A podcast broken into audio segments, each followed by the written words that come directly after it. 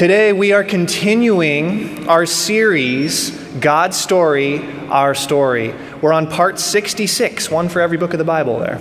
Uh, and an interesting thing to keep in mind is the kingdom. If you've been attending for the past few weeks and you've heard Pastor Rob preaching through the book of Matthew, he's talked a lot about this kingdom language. And in fact, that's language used throughout the whole of Scripture. So we understand that the kingdom was created Genesis, that the kingdom's broken, that the kingdom is promised, and that the kingdom's arrived in the Gospels, where we spent a lot of time in Matthew with Jesus and his earthly ministry. And now we're at this pivotal transition where the kingdom is advanced. How does the kingdom, after it's arrived, go forth through the Holy Spirit, the church, and the work that God's called his people to. And then finally, the kingdom is consummated. That, those are instances we see in Revelation and throughout the New Testament and Old Testament as well. But that's where we're at. Pivotal transition here, going to look at how the kingdom is advanced. And the primary book that we're looking at that today is Acts. Acts 1, verses 1 through 11. If you brought your Bible, you're welcome to turn there. We'll also have the verses on the screen for you. But this book of Acts, what are we talking about? The acts of who? Who's acting?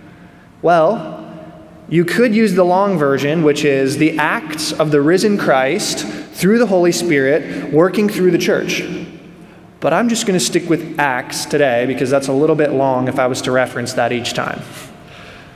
But again, Acts is the hinge, the New Testament book that helps us understand how the gospel went forth in the lives of the apostles in the early church.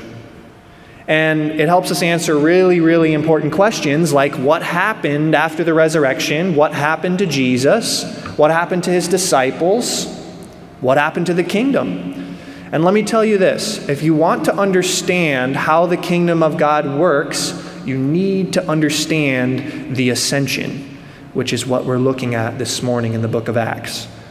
You need to understand the ascension because the book of Acts helps us to see that what God has accomplished in and through the ascended Jesus is applied to us by his Holy Spirit. And I'd like to submit one underlying question that we can keep in mind as we go throughout this message. And it's why did Jesus have to leave? Why did Jesus have to leave? I've thought about that myself many times, and especially in these last couple weeks, because wouldn't it be better if he was just here in person? I could get so many more problems resolved going to a person, right? Jesus in the flesh right here. But we're going to see in this chapter and in this, these few verses that it is absolutely essential that Jesus leave. And really, he didn't, he didn't fully leave. He left in order to do something. He left for a purpose, and for that reason, he was raised for a purpose. We're coming right off of Easter. We celebrated the greatest Sunday in the history of the world where our Savior, who took our sins upon himself, put them in the grave, descended into hell, just like we professed in the Apostles' Creed, and was raised to life, so that we too are raised to newness of life with him. And if we just end there, we're missing something. The ascension is really, really important to our faith. And in fact, without the ascension, I would submit that our faith and our salvation is incomplete. It's incomplete because Jesus left for a reason. So, without going any further, let's pray and ask the Lord to bless the reading of His word. Father, our prayer is that as we read your word, you would indeed speak by your Spirit, help us to see how great you are. Help us to realize the gravity of our sin and meet us right where we are with your grace today. In these very words and in Jesus' name, I pray, Amen. Let's read Acts 1 1 through 11. In the first book, O Theophilus, I have dealt with all that Jesus began to do and teach until the day when he was taken up and after he had given commands through the Holy Spirit to the apostles whom he'd chosen, he presented himself alive to them after his suffering by many proofs, appearing to them during 40 days and speaking to them about the kingdom of God. And while staying with them, he ordered them not to depart from Jerusalem, but to wait for the promise of the Father. And he said, which, he said, you heard from me. For John baptized with water, but you will be baptized with the Holy Spirit not many days from now. So when they had come together, they asked him, Lord, will you at this time restore the kingdom to Israel?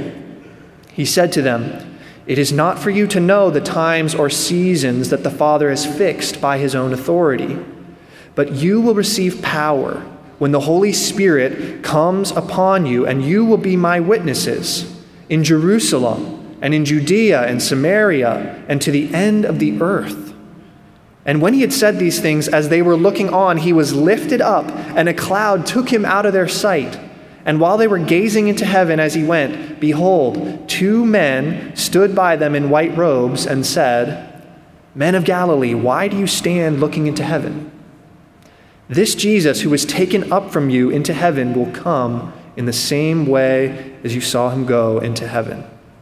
This is the word of the Lord. Thanks be to God. We all have dreams, don't we? We have dream cars, we have dream houses, we have dream vacation spots. A dream of mine, if I could just be candid with you guys right now, is a new Tacoma. How cool would that be? You see these ads come across your TV or your, your social media or other things, and it's like, you can have this car, you can customize it. And so, you know, for fun, you can go on the website and you can choose which kind of wheels you want, which kind of uh, interior you want, the color, brand spanking new Toyota Tacoma. What a dream that would be. Just imagine with me that that was the case. That I actually had that opportunity, and this car is in my driveway. It's full of gas, zero miles. I'm handed the keys, and I put the keys in the drawer and I drive my 2004 Expedition with a quarter of a million miles on it, with no AC. Who would do that, right? It's just it's like an impossible scenario. But that's what it would be like if God had this dream kingdom created and he left the throne empty. It would be like leaving that brand new kingdom unoccupied. So, again, we return to that question of why did Jesus have to leave? And I'll give you the short answer and then two reasons for it. Why did Jesus have to leave? So that he could reign, so that he could take the driver's seat at the right hand of the Father in heaven. And notice, not Jesus didn't come from God to man and then back to God. He is in heaven right now as a man and spiritually present with his people. And we're going to see how that takes place here, even in the book of Acts, and as we continue to meet in the weeks to come. But why did Jesus leave? Why does the ascension matter? So that he could reign. And the first reason that the ascension matters is that Jesus can reign in heaven and earth. Because of the ascension, Jesus reigns over heaven and earth. It's a very important factor. How does this happen? We see it in verse 9 where it says, He was taken up into heaven. As they were looking on, he was lifted up, and a cloud took him out of their sight into heaven, so that he could be seated at the right hand of the Father. And it might not seem like much. What does it have to do whether he's in heaven or not, right? But it does mean a lot. In the context of Scripture, the throne of heaven is very, very important. Psalm 103, it says, The Lord has established his throne in the heavens, and his kingdom rules over all. Isaiah 40, it almost comedically says, It is he who sits above the circle of the earth, and its inhabitants are like grasshoppers. The kingdom of heaven is very important. And Jesus being above heaven and earth is very important because, you know, why is ascending important? Because without the ascension, Jesus' reign wouldn't be cosmic. But because he is raised and seated in heaven above the circle of the earth, he is Lord over all creation. His kingdom is cosmic.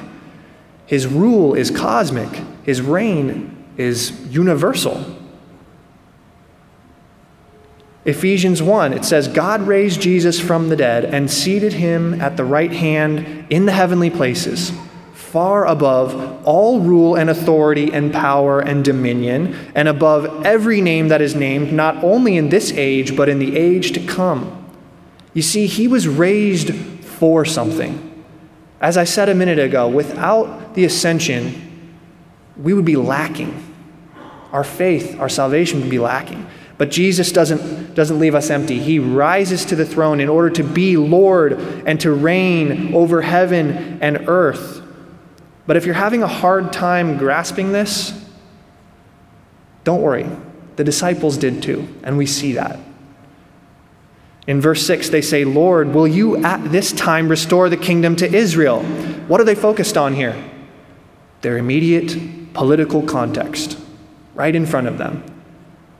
Are you going to restore Israel at this time? Is this going to be the time when all of our problems go away and you fix the pain and the brokenness that we feel in our life? It's serious. We don't want to downplay their question. But how does Jesus respond? Actually, before we look at how he responds, I could just submit a tiny personal application here. There's many times we get fixed on our immediate context, too. We get, if, if our ultimate hope is bound up in, in a political party or financial security, or if you're a student, your grades and your performance, then our vision is far too narrow. We're like the disciples here who, who are kind of asking this question, but with blinders on. But Jesus comes to remove those, to show himself to be the truth, and to show them the truth about God's kingdom. His objective was not to reprehend, but to teach them. So, how does he respond to this confusion that the disciples are found in? He says in verse 7 It is not for you to know the times or seasons that the Father has fixed by his own authority. How interesting is it that Jesus doesn't say, Nope, it's not the kingdom of Israel. Actually, it's this. He says, He responds to the time element of it. He says, It's not for you to know the time or the season. What is for you to know is that the Father is in complete control of the calendar of world events, and He will bring everything to its destined end.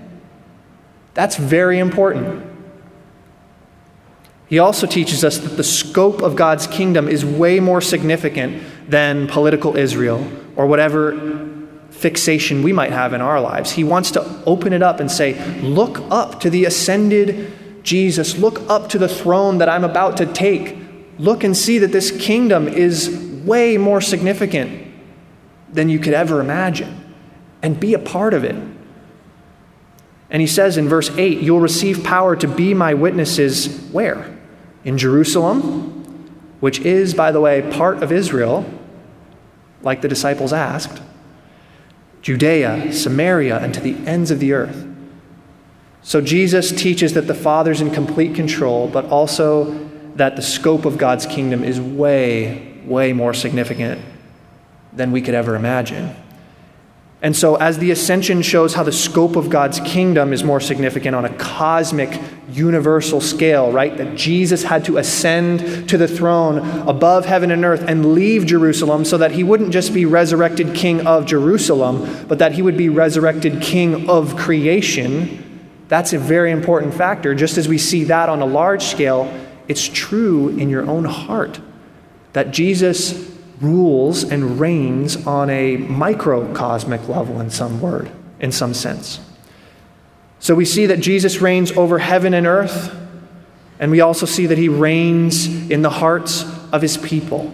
Because of the ascension, Jesus reigns in the hearts of his people. How does he do this?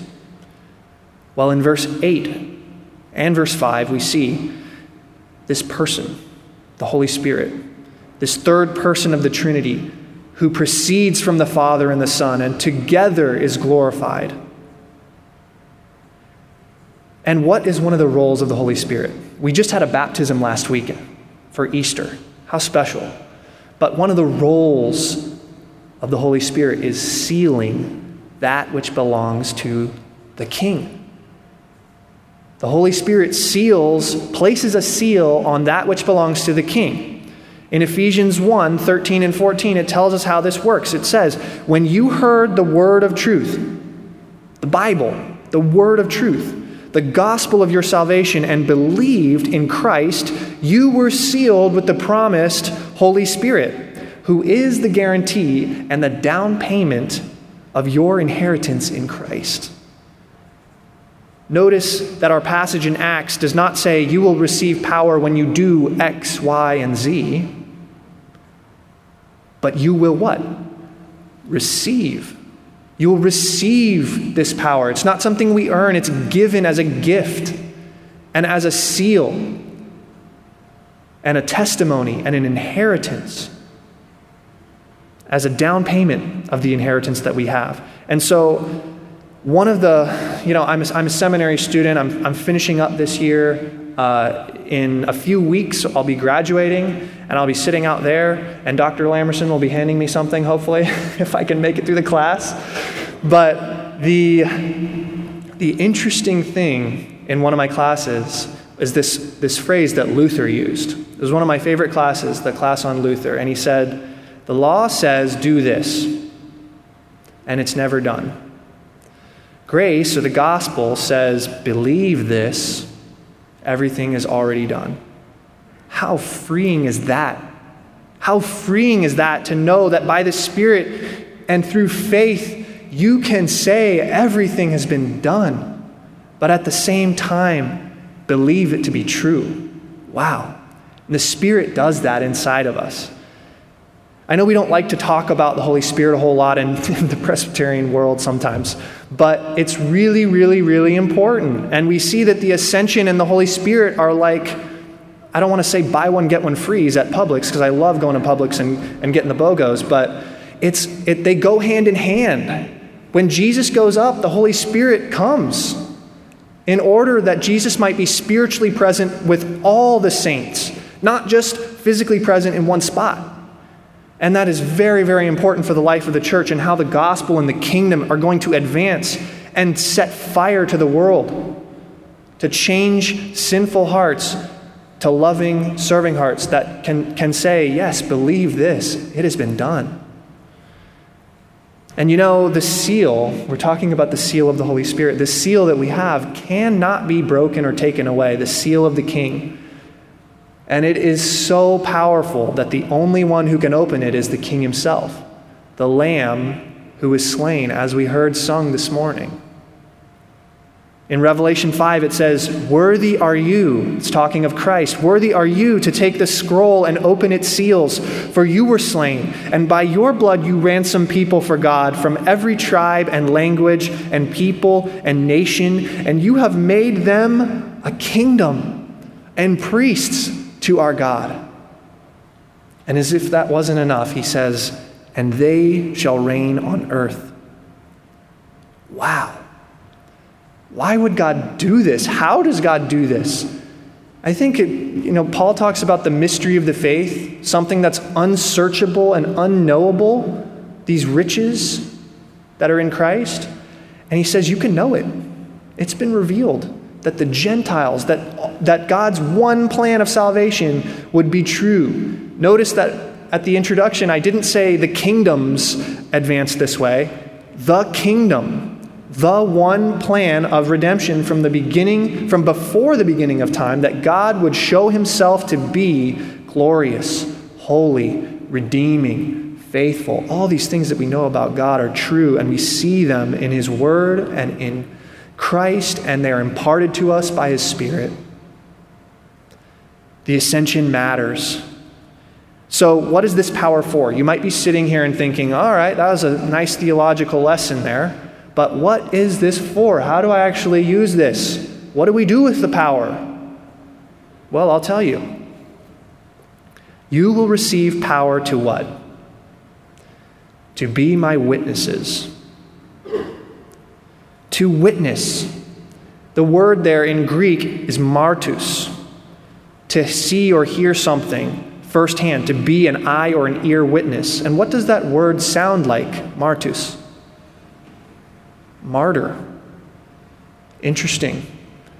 That there were so many witnesses witnessing to the truth of God's glory and salvation in Christ that had the seal of the Spirit on their hearts in the way that they lived, in the things that they said, in the things that they did. That seal was never taken from them.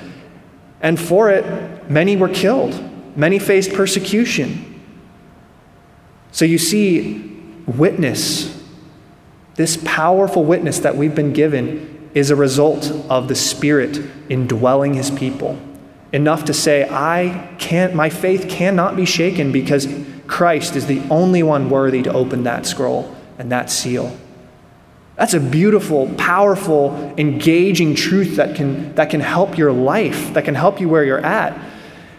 And you know, the same spirit that raised Christ from the dead is the same one that lives in you.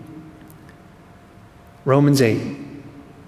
And he fills every crack. We're broken people, aren't we? We're broken like pots that have been dropped and shattered. But the Spirit who exposes those cracks fills them with his presence, with the resurrection power of Jesus, the same power that raised him from the dead. And so it's painful. It is painful and it hurts when this happens, but it's absolutely necessary for the Lord and Savior of your life to come in and to dwell there, for Jesus to reign and be Lord of your own heart and life. And we like to keep the power and the resources to ourselves, don't we? We really do. But don't do it. Don't be like the, the, the servant in the parable of the talents who hides this gift away until the master's return. We ought to invest it, even in little ways. Testify, witness to the goodness of God in your life, in your family, to your spouse, to your kids, in your neighborhoods, in your workplaces. You can witness because the power of God resides in you by faith. And it's not something you earn, it's not something you conjure up. It's not a 9 volt battery either. It's not a little remote control car battery.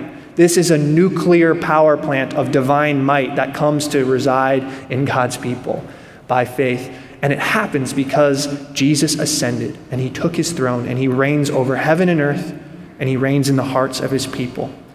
If I could provide you with a final application, it's that this power is what gives you the strength to go on. There are times when we're weary. Many of us have come in these doors and we're just just trying to get in the pew, right? We're just trying to get here. But this power that the Holy Spirit provides us is what gives us the strength to keep witnessing to keep serving, even when we're weary, even when we're crushed in our own spirits. The power of the Spirit at work within us. It's the power of His Spirit that gives us the ability to trust God in every circumstance, in times of plenty and in want, in times of certainty and uncertainty. It's this power that gives you the voice to speak truth, to demonstrate it in love, and to show grace and mercy to those around you even enemies, because it's exactly what God did in the person of Christ. In his trilogy, Lord of the Rings, Tolkien writes a dialogue between Sam and Frodo. And they are broken off from the main group. They are just being led through who knows where with Gollum, with Smeagol. And all they have is the pack on their backs and a little bit of hope that they'll make it to the end. And they're having this conversation in the middle of the darkest, unknown place. And Sam says to Frodo, I wonder if we shall ever be put into songs or tales. We're in one, of course, but I mean put into words, you know? Told by the fireside or read out of a great big book with red and black letters. And years and years afterwards, and people will say, Let's hear about Frodo and the Ring. And they will say, Yes, that's one of my favorite stories. Frodo was very brave, wasn't he, Dad? Yes, my boy, the famousest of the hobbits. And that's saying a lot. It's saying a lot too much, said Frodo. And he laughed, a long, clear laugh from his heart, and said, Why, Sam, to hear you somehow makes me as merry as if the story was already written. The story is already written. You can find hope in the darkest places, wherever you are in life, because the story is written. Jesus is on the throne, He is sitting. He is not pacing around, nervously wondering if his kingdom's going to make it or if he has to go to plan B. He is sitting down until all things come under his feet, until all things are united in him. That is comforting for the Christian, and that he gives us his spirit to know and reside with us here as we go and as we continue to fix our eyes upon him. If you doubt this to be true, if you're not sure how the Holy Spirit does that, it's okay. All you need to do is ask. Ask God to make his presence known to you in a real way and believe that he will. He answers us when we call upon him. Because the same spirit of power that raised Christ from the dead is the same power that lives in you. Instead of darkness, overcoming your darkness and causing you to witness witness to the glory and the goodness of Christ in your life. So you can laugh, you can clap, you can dance, you can cry. We can respond to this because the story is already written. Jesus has overcome, and he reigns over heaven and earth, but also in the hearts of his people.